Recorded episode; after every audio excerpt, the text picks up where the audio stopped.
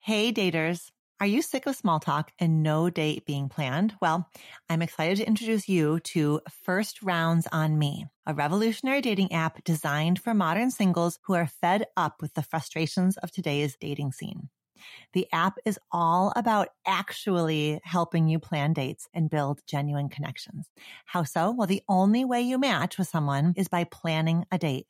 Send a date, a time, and a location, and then the rest is up to you.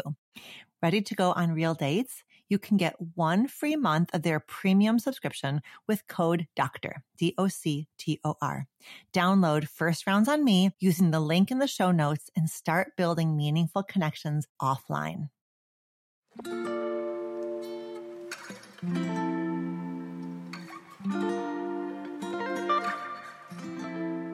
Hello and welcome to Reimagining Love. I'm Dr. Alexandra Solomon. Relationships have the power to wound us and the power to heal us. As a clinical psychologist, author, and professor at Northwestern University, I've devoted my life to studying intimate partnerships and family dynamics. On Reimagining Love, I'm here to translate complex clinical topics into tools and takeaways that you can use in your relationships today. If you're ready to develop relational self awareness and create vibrant and loving relationships with the people who matter most to you, you've come to the right place. I'm so glad that you're here.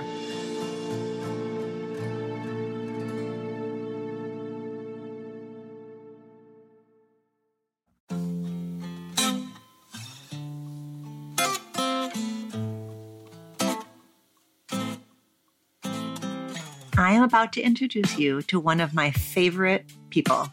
Mark Groves has been a dear friend of mine for years. I adore his warmth, his humor, his generosity, and his wisdom, and I know that you will too.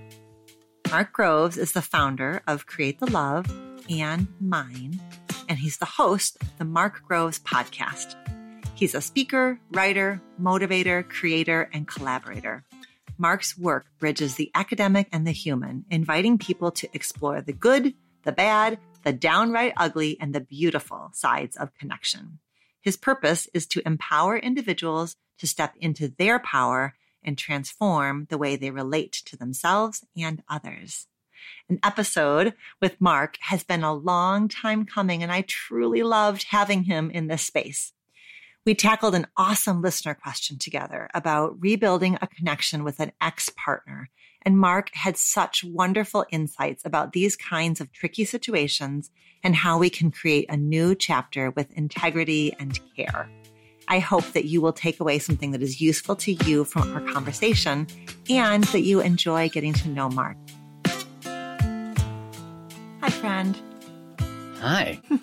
I am so glad that we are doing this. Thank you for being here. I mean, really, the honor is all mine. You've been on mine three times. So, you know, I'm so excited that you started this podcast and be among such incredible guests. The world needs more of the message that you have. And the, this isn't even a bias, although it is a bias, which is relationships are the most important thing in our lives with our health, with the quality of our life. And we're not taught these tools until we are, you know, and until, you know, I'm sure schools are starting to do that, but way too few schools. And, and so what a beautiful thing that we can turn towards things like podcasts and Instagram and TikTok and all the different ways to learn. I mean, we didn't have that when I was young. You didn't get to Google going through heartbreak. What do I do? Right. You just listen to sad music and thank God Adele didn't exist yet. You know, we had like what would ours been? A Boyz II Men, perhaps. Mine was Boyz II Men, End of the Road. That was my yes. first like real breakup marinating song. Hmm. You know, you were listing listing all of the things that we couldn't do back then when when our hearts hurt, or when we were in a relationship that we wanted to just nourish, and that we there are so many avenues now. And one that you have created recently is the Mind app. Remember you telling me a couple of years ago about this idea you had and like, it's a thing. Like the Mind app is a thing. It's a place that we go, that you and I go, that our community of guest experts go every week and been such a fun project and such so fun to create a community of learners, right? And people who want to to relate to themselves and each other with more care, more integrity, more awareness. It's been really fun. What do you want to say about the Mind app? I don't think you think about it when an idea you're ideating or you have a dream or a feeling. And I think that's true relationally too. You know, you you question, is there more to life? Is there more to this? Can I learn this? There was nothing and now there's something. And and that's so true of every aspect. So I think one to just see evidence of what is possible being realized and, and considering to grow and expand and to be part of the creation of a beautiful space where not just people who speak about relational wellness and health can do that in a safe space and cultivate deeper intimacy with their communities, but also the communities themselves, the people who are really interested in in getting a deeper knowing. I mean, there's literally a series on every subject or an episode that someone can go learn in a video on demand library about anything. I mean, I think that's so cool and it's not sort of lost in the sea of hashtags and other content. And you know, we're as an app not deciding this is the thing you need to see. It's like you get to decide. And I think that's a big difference. That really was your North Star as you were ideating and building this app is that it would be really truly led by the user. You're right that we can, somebody can download the Mind app, join our community and start wherever they want to start with a series on sex, with a series on relationship to money, with a series on I did a whole series on body image in the context of relationship. Like there just has been, have you said, so many different precise micro slices of some aspect of self, of relationship, of family, of wellness, mindfulness. It's been pretty cool how quickly we've built this deep and wide library of on demand. And then, of course, the live sessions, which are so fun to be able to communicate and connect with people in real time. Yeah, to think people are doing like live Peloton classes, you know, the idea that you can do live classes that are about personal expansion and, and relational expansion. It just makes my heart happy to think that we're part of something that's that's existing, that's doing this. And I, I you know, in the sea of positivity that exists through social media, you know, social media inevitably connected you and I podcasts and videos and there's so much opportunity and yet you know, on platforms that are truly they monetize attention, there is whenever profit is correlated to something like that, there is a desire to keep people on platforms. And that's why you see such a mental health cost of some of these platforms because they're really trying to monetize and broker the relationship between the person consuming the content and the person creating the content.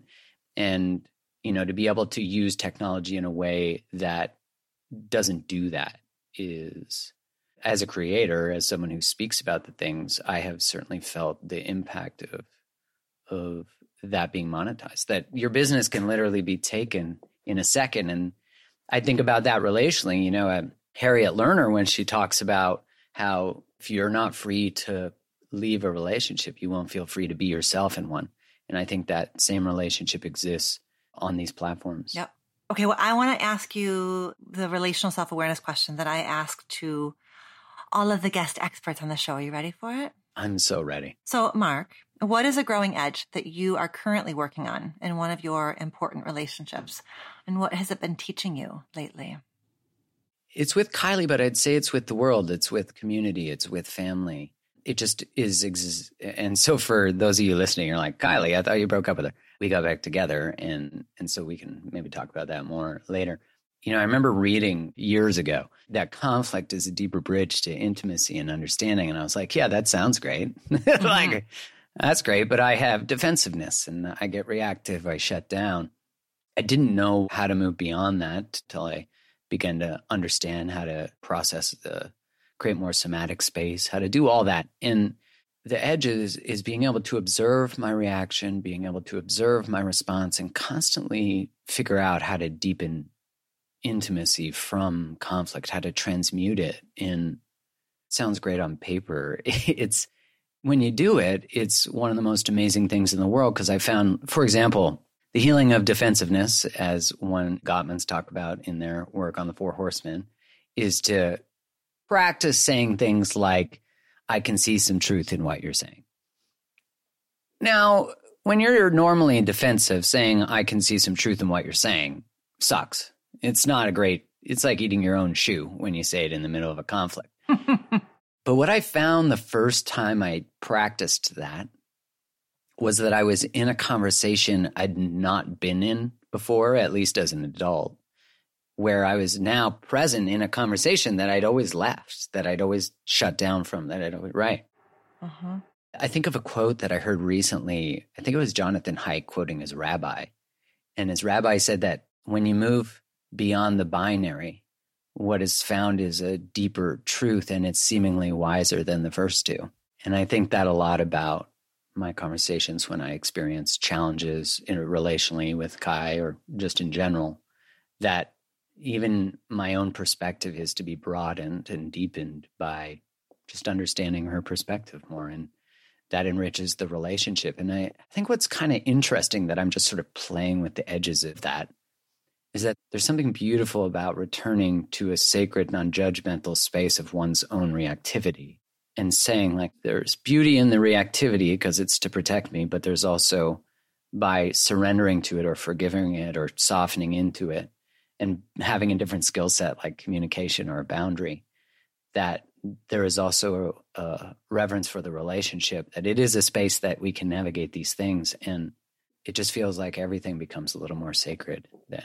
No i love it because there's as i'm hearing you say it it's like getting to the point of saying like there's a rise of defensiveness and when we can even just get to that little bit of saying i can see some truth in your perspective just that much in beginning to practice that, the whole landscape changes. And so it's like all you have to do is get yourself to that place because then it changes how they're going to respond next, what you're going to notice inside of you next. Some layer of awareness is going to open next. So there's like a gentleness in it because it's like all you have to do is get yourself to that first level of a little bit of, of working with your defensiveness differently because then the landscape will change and you'll see another move and you can't see that move yet. And in fact, you don't have to see that move yet because all you have to do is get yourself to the point of the first kind of de-escalation or the first pivot and then to like kind of trust and go from there. And that, which can be really hard for those of us who have a whole history of playing out entire conversations inside of our heads, you know, yeah. like filling in all the blanks before anything else can happen. So it takes some trust, but I love what you are guiding us towards, which is that some new dimension will open up. You'll experience your partner differently. Your partner will experience you differently. And then that begins to like take on a different like momentum or rhythm of its own. My life continues to change my life because I continue to have to learn how to do it more and more and more. As you said, you don't really have the schematic of what's after, you know, because you're kind of just working on that first algorithm. Like if I get to defensiveness and I take a right instead of a left, now I'm down a different road. And then you kind of come over the hill and your partner or whoever you're in dialogue with goes, wait, what? Mm-hmm. like, because they never experienced you doing that. And if it's a really ingrained pattern, and maybe they don't have as much relational self awareness either, as you know, you speak about this too. They might do a, a, sweet move to get us back into the pattern. I've been really blessed though, because at least in my experience being in relationship, my partner usually has more nervous system capacity than I have had in those moments. So it's kind of like I've been met with grace, which I really appreciate on the other side of that. I'm kind of like a shock, like, whoa, wait, you're here still and you're listening and you're asking me questions. Wait, what? What happens with that too is the acceptance that I need to be better. Because I, I think in my own defensiveness, I was protecting unworthiness. So there's like a child in there who's like, wait, if we don't defend here, then we end up in a space of not enoughness. So let's defend here. And then you end up in the same repeated conversational patterns and you end up seemingly feeling not enough. But when you get to that space of acceptance, like I can be better, I can communicate better, I, I need to and you mm-hmm. realize that it doesn't define how you feel about yourself. It's actually in the expansion that you sort of make more deposits in worth. So yeah, it's a gosh, isn't relationship just the most juicy personal growth chasm? I think at least. It a hundred percent is. I had this little, this really little tiny one. Todd and I had a decision to make around renting a car to get to Mich- Michigan versus driving two cars. Just like one of these like stupid things that like every couple has to deal with. You know, so many of these like forks in the road that are so profoundly mundane and uninteresting. And I noticed myself, I mean, my knee jerk is you know, I had a preference to do it one way and Todd had a preference to do it another way.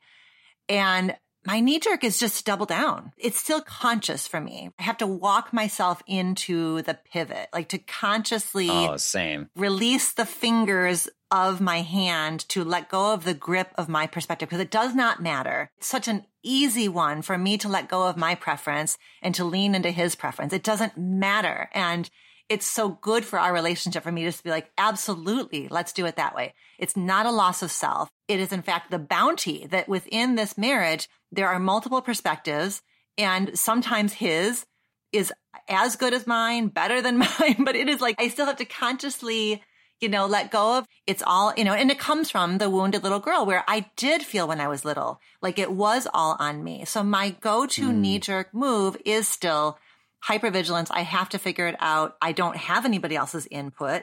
So I don't know what to do when somebody else comes in with input that's as good or better than my own. It still is a conscious pivot like, okay, yep, let's do it your way. That's totally fine.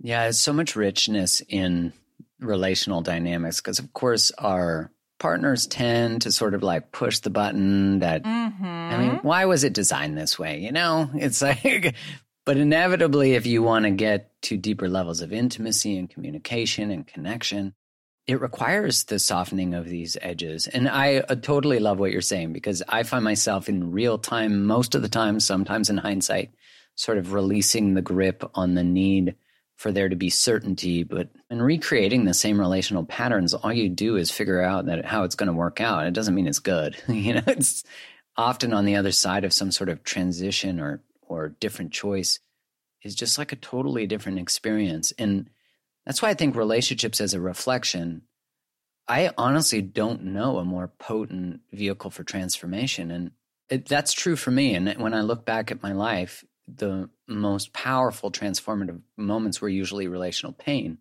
and or challenges, but generally pain and often deep pain, loss, breakups, cheating, betrayal, all that kind of stuff. And what was true for me and is still true to this day is that love and connection matters enough to us, I believe, that we're willing to change the things that are seemingly unchangeable. We're willing, when we are ready, to eat that humble pie and say, I am going to change. I am going to figure this out. That's usually why we get sober. That's usually why we stop in a dysfunctional pattern.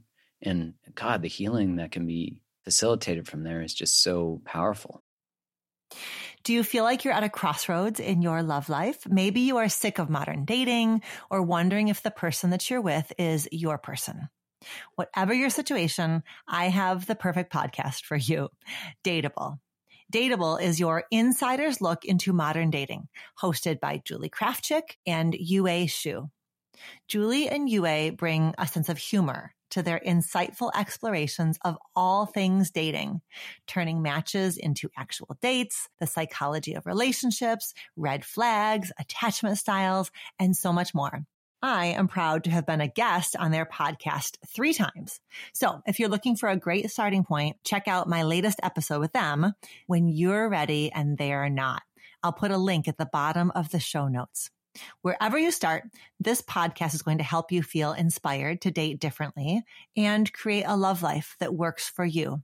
Subscribe to Dateable wherever you get your podcasts.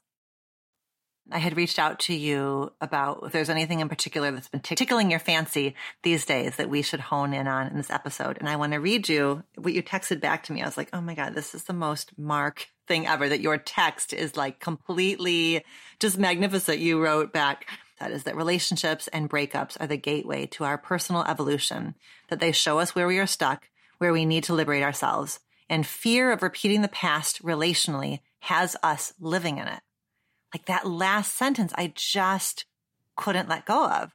The fear of repeating the past relationally has us living in it, that we're so sure that this moment is going to be like all the other moments. You know, when Todd and I are deciding, how we're going to get ourselves and our family from here to Michigan, the little girl part of me is so sure that it's all on me, right? And, I'm so scared of feeling alone in decisions, feeling alone and overwhelmed that I confirm it. If I were to follow my urge to double down, insist on my way, I end up repeating the past, proving that I'm alone because he's going to eventually like throw up his hands and be like, Oh my God, okay, fine, do it your way. In that moment, right, I end up confirming my fear that I don't have a partner, that I am alone. So it's like that fear of repeating the past is what keeps us living in it. That has been such an area of fascination for me because I've lived it too. So, you know, you, in order to create a different relational outcome, you have to become a different person. You have to learn, you know, and I, I think what's interesting about wounds or pain or repeated patterns is that in the actual juiciness, well, that might even be the wrong word because if you're in it, you don't feel like it's juicy. But in the space of the pain is actually the new skill set is being invited to live the moment differently. If I'm afraid that everyone's going to leave me or cheat on me or lie or whatever it is, I'll often pick people who keep recreating that. I mean, that's um, it messes with your mind to think about. And I think when I touched grief on such a deep level, I started to really feel how much every time you love somebody, whenever you love deeper, whenever you open more, whenever you move past the defensiveness or whatever is the, the protective mechanism, you are also feeling what it would be like to lose somebody. It's kind of like as you live each moment, when you're present to it, there's also an acknowledgement that you're going to die. And so it's hard to even be fully in the moment sometimes because there's a sadness related to living that is, I'm only like this moment will never be touched again.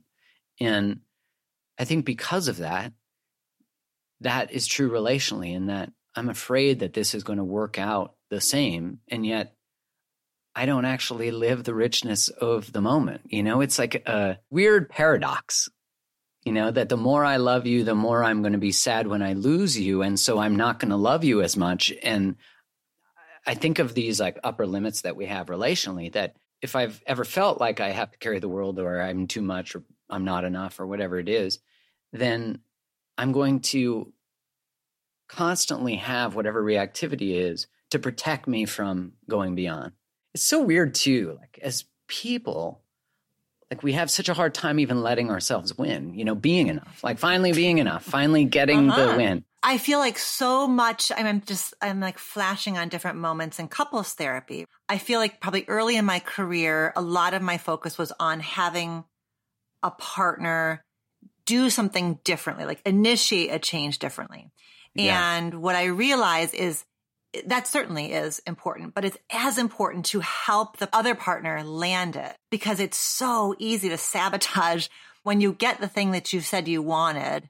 It's really easy to poo poo it, shift it, twist it, deflect it, diminish it. That part of it is as important, right? Like letting it be good, letting yourself receive it's a an actual capacity grower, right? You have to have more capacity inside of you to like let it be okay. And letting it be okay brings its own just set of challenges, right? If it's okay, then I must be enough. And if I'm enough, then I got to shed all these old stories. Yeah, it is that part of it is when we get the thing, we spend so much time complaining that our partner isn't and our partner doesn't. And when our partner starts to do it, it then requires us to just let that be good. Let that be okay. That seems like the moment of adulting, doesn't it? Where you have to move from the vigilance or and and go into this sort of surrender or exhale. And my constant wound was that you don't choose me or like you don't fully choose me. And when I finally fully chose myself in the circumstances of not feeling fully chosen, there was such an exhale because I finally trusted myself when faced not being chosen. I'd always acquiesced or doormatted myself and stayed. And and then when I got to the other side, I was like, wow, that was it all along. Like that was so simple. Like if you just had stood up for yourself. I think that's one of the things that we most often struggle with is that we don't trust ourselves. You know, when someone says they're afraid of commitment, I used to think that was that they just don't believe they're worthy of it. And I think there's an element of that, you know, that my worthiness has to expand to hold the capacity for fully being chosen. But I think it's that we just don't trust love. Like we don't trust that when we get it, we'll be able to hold it. We don't trust that when we're in it, we'll be able to have our own backs. And that is maybe the most powerful learning for me is learning how to have my own back and as you were speaking about, you know, with Todd is like, how do I be in relationship to someone else's needs with my own needs and honor my own needs and honor their needs? I mean, I know you talk about that in Loving Bravely, like there's your stuff and there's their stuff and it makes our stuff and keeping each part of that equation alive as opposed to it just being our stuff and there is no individual anymore. There is uh, talk about an edge there too is for me is and just what I observe in people in general is how do I honor my own sovereignty and my partner's sovereignty? And that, I think it's Rilke who talks about how, like, love is essentially two solitudes bumping up against one another. He said it obviously more poetic than that. But when I read that, I remember thinking, wow, isn't that it? Like Ram Dass, you know, we're all just walking each other home. Well, yeah. And not taking on too much responsibility for the other person's stuff. Right. It's, we have to have our own backs and our own ability to not rock solid trust in our worthiness 100% of the time, but that we have pathways back to resting in our worthiness because otherwise any moment becomes commentary on worthiness. Any moment of decision making becomes commentary on our own worthiness. And that's just too much to ask a relationship to hold. If our relationship status determines our worth, then we will avoid anything that might rock or dismantle that relational status. The irony, though, being that the very conversations that might end relationships are generally the ones that deepen them too. That's right. You know, and that's right. that's also a strange paradox in a world that has taught us that we should be generally conflict avoidant when two people and the relationship itself can honor the truth above everything.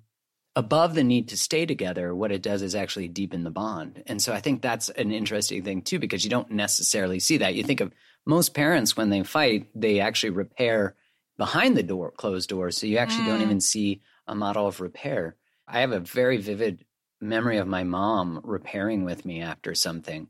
And I just remember how rich that moment was. Like, wow, my mom just apologized to me. And I can remember exactly what it was. And it shows you how important that is. And I know in the research, certainly that that shows itself a lot. That's right. Yeah. And it's the part, I think, in a patriarchal you know, sort of notion of family, parents are above children. And if you are above somebody else, then you don't apologize to somebody. So we have this like sort of distorted idea about apology versus like a, a deeply relational model where of course, my gosh, those times that we like, yeah, look in our kids' eyes, ask for a redo, apologize, ask for what that, what was that like for you? That is so important. Let's take all of this to this listener question.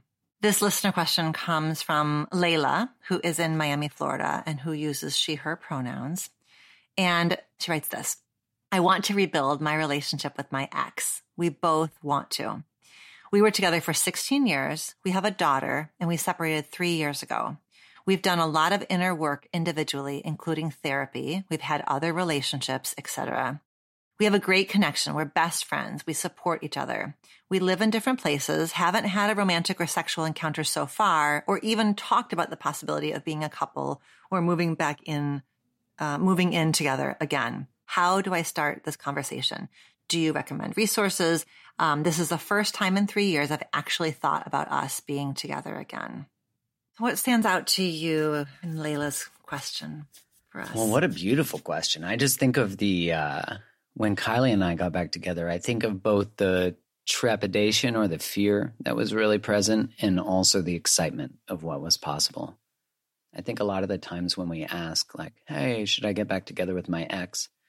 My first thing that I would say to people is it shouldn't feel like you're going backwards. Like, it shouldn't be like you have to stay the same or go back into your old relational patterns.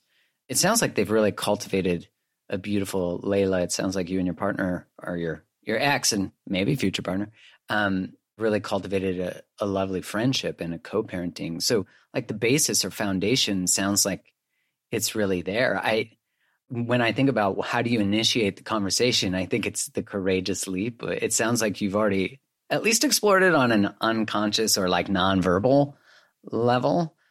So but i think at the beginning it did say that they've talked about it or they both desire it. Yeah i think so too. Yep.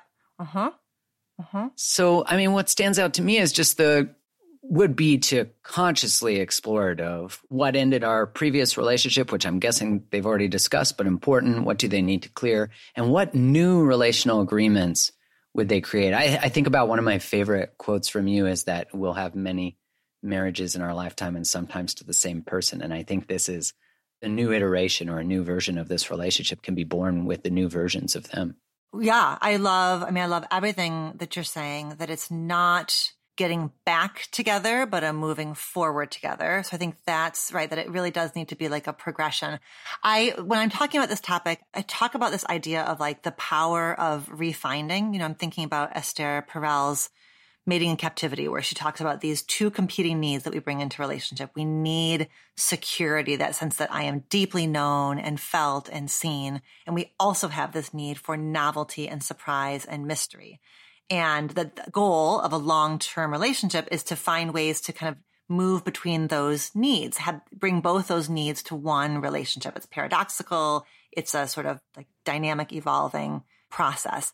But I think that when a couple has been separated for a while and they refind each other, I think in that moment of refinding, they are like perfectly balanced at the fulcrum of familiarity and novelty in a way that I think is supercharged. It's electric and I think it can fuel some impulsivity, right? Because it's like, I know you. I know that smile. I, we've, you know, we've, I recognize your voice. I know our patterns, our jokes, our history but you're also kind of a like stranger. Like you've been some places, you've done some things. I don't really know you. So there's a lot of charge in that reconnecting. And so I love that she has written this question in because it shows that she wants to be thoughtful and mindful versus rushing or just like riding that refinding energy.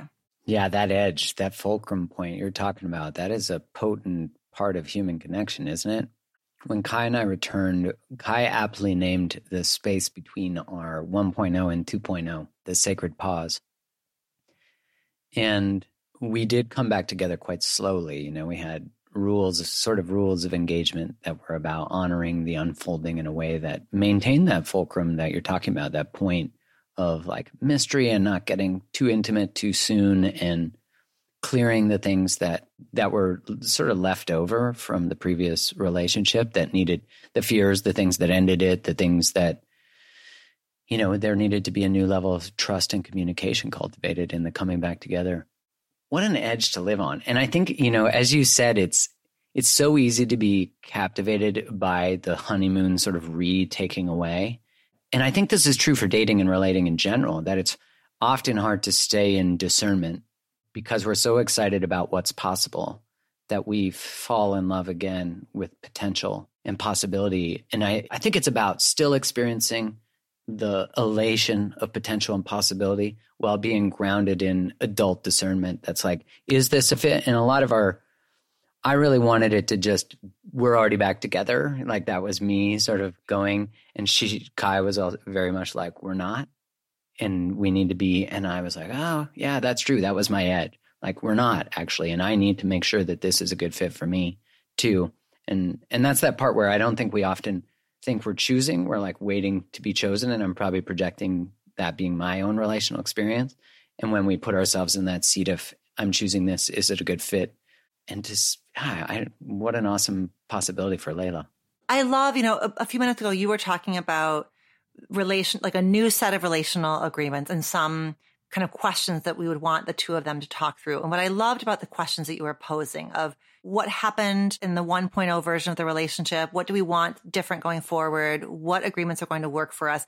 What I love about the way you framed those, you used relational language versus the idea of somebody, you know, of Layla or her ex showing up and being like, how are you going to be different? You know, what have you learned? Like that, is it really it, for any couple that's going to be exploring a second chance or a second chapter? It really does need to be a relational process of keeping ourselves in the ring, inviting our potential repartner into the ring versus either being so eager to be chosen that all we're doing is sharing our insights and our growth and let me prove to you that I'm different.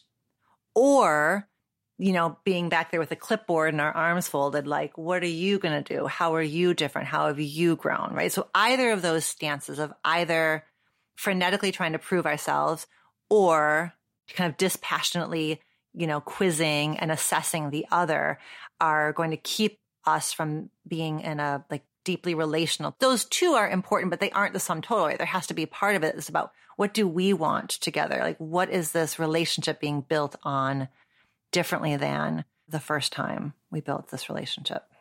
Yeah, I think if someone's doing that assessment, like, what have you done? What have you changed?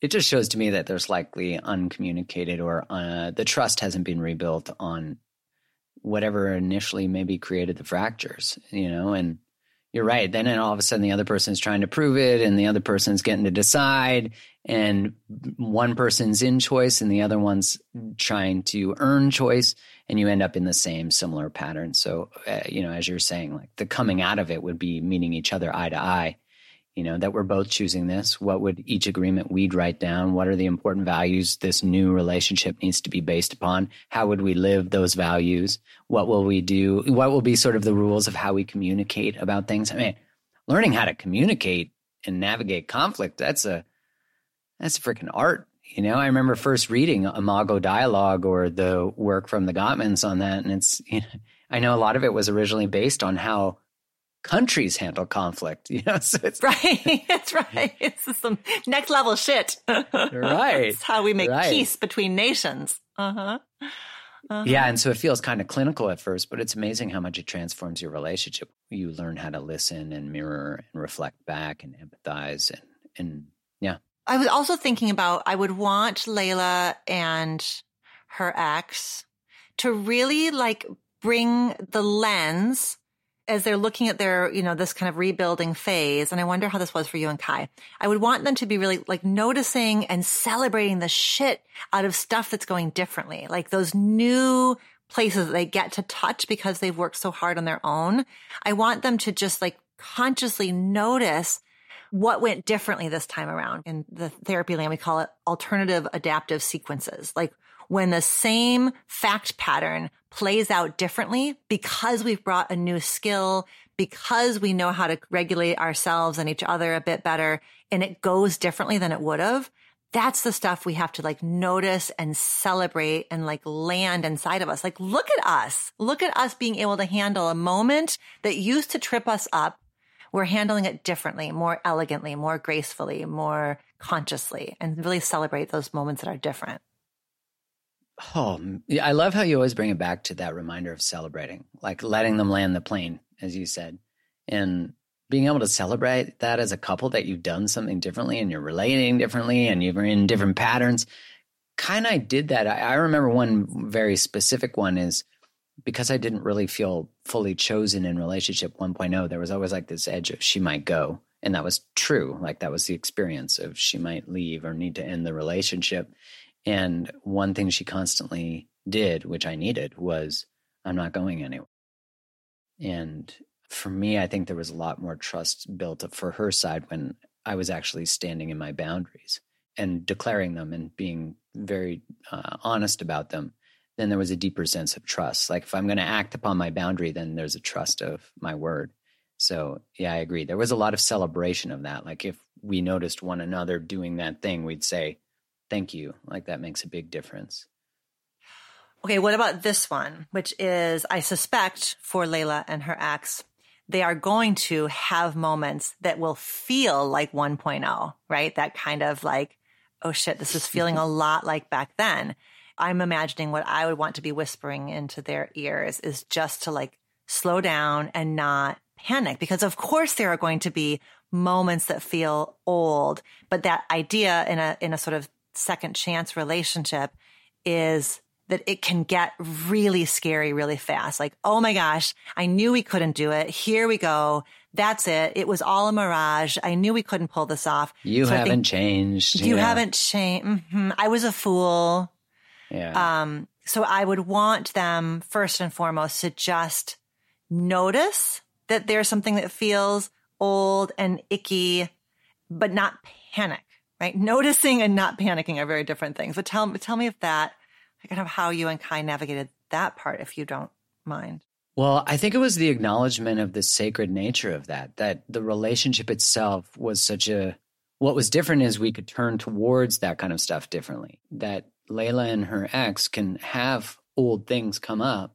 Well, what a beautiful thing that the relationship itself is also now safe enough that old things can come up and that they can say like oh well how do we love this part of our experience differently? How do we change this pattern? That you start to become aware of your awareness about it. And i think when we oriented towards it with this lens of wow what a beautiful opportunity that old stuff can come up and be healed differently and we can what fuels 2.0 is is the actual integration of 1.0 with new skill sets. And like you i would say don't hit the brakes. Maybe hit the brakes so you can observe it.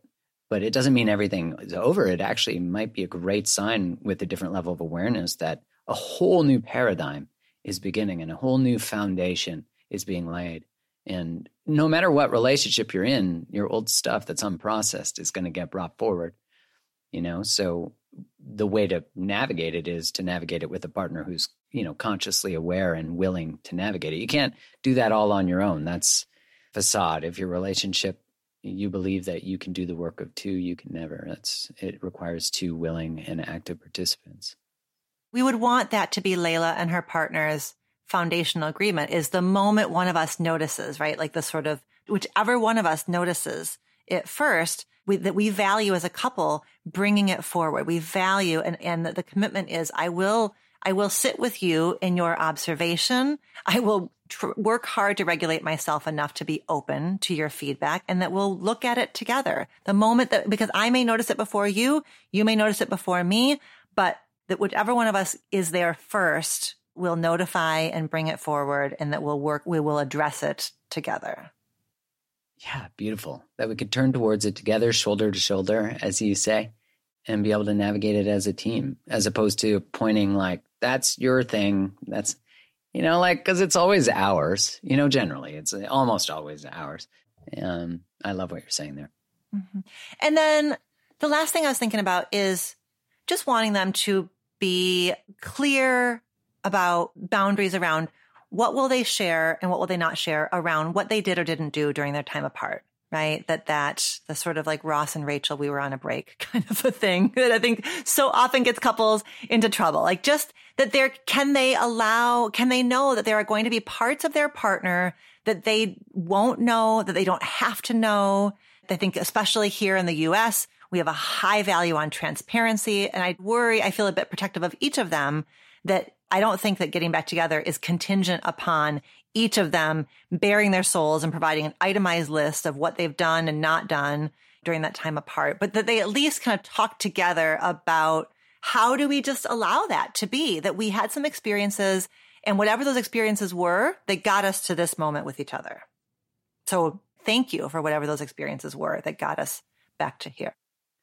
How hard can that be though, you know, as a couple to be able to say like thank god you hooked up with that other person while we were apart you know? It's interesting because we often want to change so much when we're experiencing insecurity we want to change so much of our partner's past.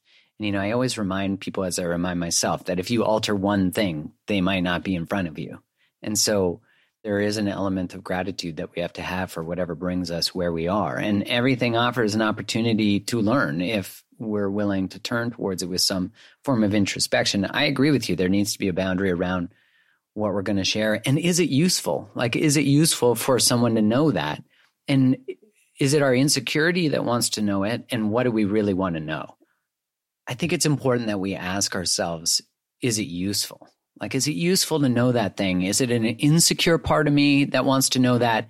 And what am I really looking for? Like, what's the actual emotional need below the how many people did you date? What was it like? You know, all those kinds of questions, which, hey, as you know, humanly, of course, I wanted to ask those questions. We kind of touched the edge of them, but we didn't really dive deep into them because there was this like, what do you need to know to create more security and also having boundaries around what was shareable and what was not and being able to ask like what's actually the insecurity the insecurity is are you going to actually love me are you going to choose me you know am i enough and innately in their choice to engage in the dialogue is the evidence that they're interested and you're enough. Yeah. Mm-hmm. Oh, I love all of what you said, including the part about like how those experiences are what led to this moment. Take any of those experiences away and this moment isn't what's possible in this moment isn't possible in this same way. And yeah, just holding that both and of it is of course deeply human of us to feel insecure, you know, wanting to know and this both and of like we can want to know and we can check in with our motivation about why do I really do I need to know? What part, what's the part of me that's craving that certainty or that assurance in that way? And how else, like what, by what other means might I feel really assured that we're in this together and that we're moving forward together? Yeah. Like, what do you need to hear? What is it that you really need to hear right now? And I, I, find that's usually a repeatable statement that we probably need to hear a lot, especially in the initial parts where we're rebuilding trust, because we're rebuilding trust. And the rebuilding of trust requires deep intention, it requires repair, it requires some transparency, you know, depending on what we're rebuilding about. I don't know. Layla, I, I'm excited about you guys. I'm excited. I want an update. I do too. Layla, I Yep, we are, you know, I love, I mean, Todd and my story has a couple of second chances in it. Your story with Kai has, so we're here for the exploration of second chances. Love stories oftentimes have twists and turns that are just essential. So I, am so glad also that she wrote this question because I think it gave you and I a chance to explore some really important themes that I think are going to be useful to lots of listeners. Oh, all right, Mark. I just, Every time I'm with you, I adore you just that much more. Thank you. Thank you for being here with me. Oh, thanks so much for having me. I love our conversations and just the tenderness and compassion that you approach both life and relational dialogues with. So, you know, for maybe like the one to two people who have not yet heard of you who are listening to the show, where can, what do you want people to know? What's the best place to dive in further, to get to know your work more deeply? Where's the best gateway into the world of Mark Groves? Well, you know, on Create the Love on Instagram. I also have a Facebook page. I got a podcast called the Mark Groves Podcast, of which Dr. Ali here has been a guest many times. Your podcast is killing it. It is so good and so popular and so beloved. Okay, but yes, go ahead. well, thank you. A live testimonial. Yeah, Instagram. I've been touching TikTok. I've been seeing what it's like over there. Right? So, you know, I'm feeling like I might probably the oldest person on TikTok, but we'll see how it goes. We'll see how it goes. I'll get some baggy jeans and I hear those are coming back. So I'm in for a TikTok. Uh, but yeah, those are all the ways you can find me. Wonderful. Okay. And all of that will be in the show notes. All right. Thank you, Thanks Mark. so much for having me. Mm-hmm. Mucho apreciado.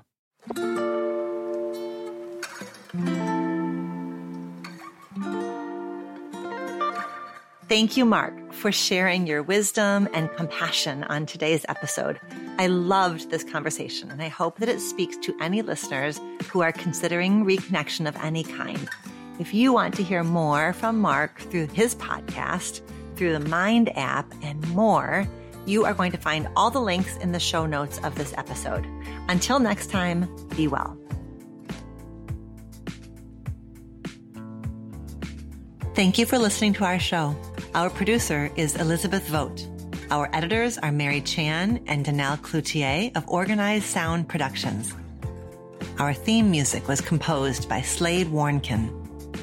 Reimagining Love is executive produced by me, Dr. Alexandra Solomon.